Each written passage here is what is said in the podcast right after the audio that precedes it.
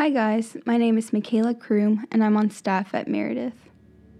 And today, in our devotion, we'll be looking at Acts 5 33 through 42.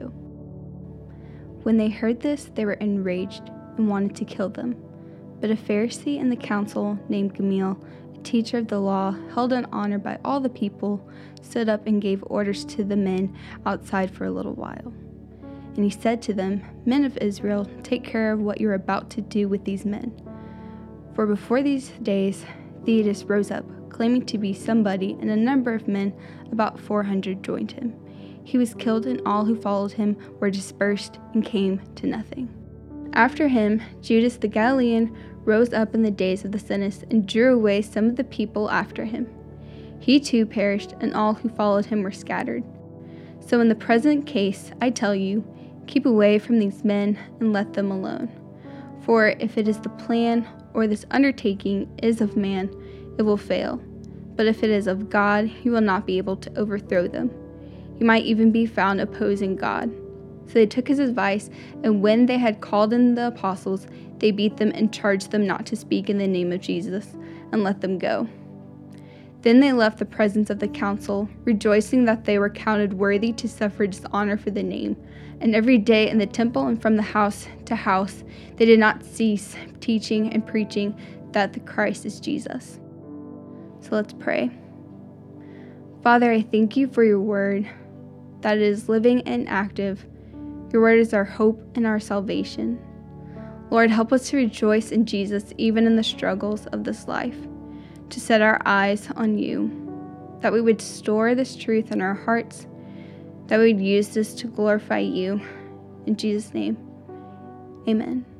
So, now looking back at that passage, we are going to highlight two points. So, the first highlight that I have made for us to look at is in verse 40 and 42. So, if you look back, you see that the two words um, charge and rejoicing so we know that the people and the council had charged the apostles when preaching and proclaiming the name of Jesus, yet the apostles rejoiced in the truth of Jesus and the name of Jesus. And so we know that there's a difference between the two.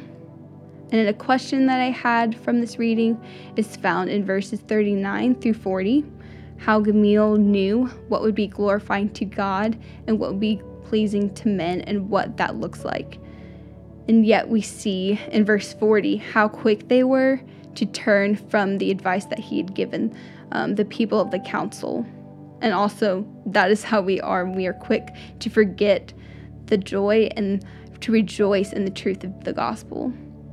So, the main point is the apostles rejoiced all the more in suffering, and they did not cease in teaching and preaching the gospel again, that's pretty important of seeing how the apostles used suffering as a time to rejoice in the truth of the gospel. And one application for you from this text is reading in this passage, I was reminded of the courage that the apostles had while being beaten and suffered, and how they were quick to rejoice in Jesus, rather than to complain about their lives being hard. When we think about it, we're so quick to forget the joy and the beauty of Jesus and how Jesus has changed our lives.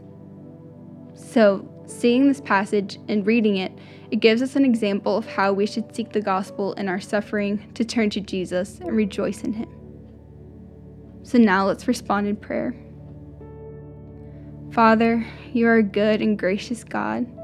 We thank you that you've made a way through Jesus, that you loved us so much to send your Son.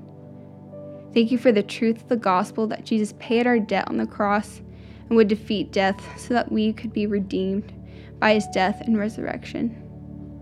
We thank you for your word and how we see it as a gift and a way to live um, and believe together, for us to rejoice in the midst of our suffering. Father, I confess that I forget to rejoice in your truth even in suffering. Help us to cling to the gospel of Jesus daily. I pray that your spirit would move through us to proclaim the gospel to our friends and family so that people would know you more through us. Thank you for all that you are, all that you have done and are able to continue to do. In Jesus' name, amen. So, a next great step for you is to text your D group or a friend and share what you took away from the word this morning. Thank you so much for joining us to hear the word. We hope that God used this time to continue to grow you in knowledge and love for his word.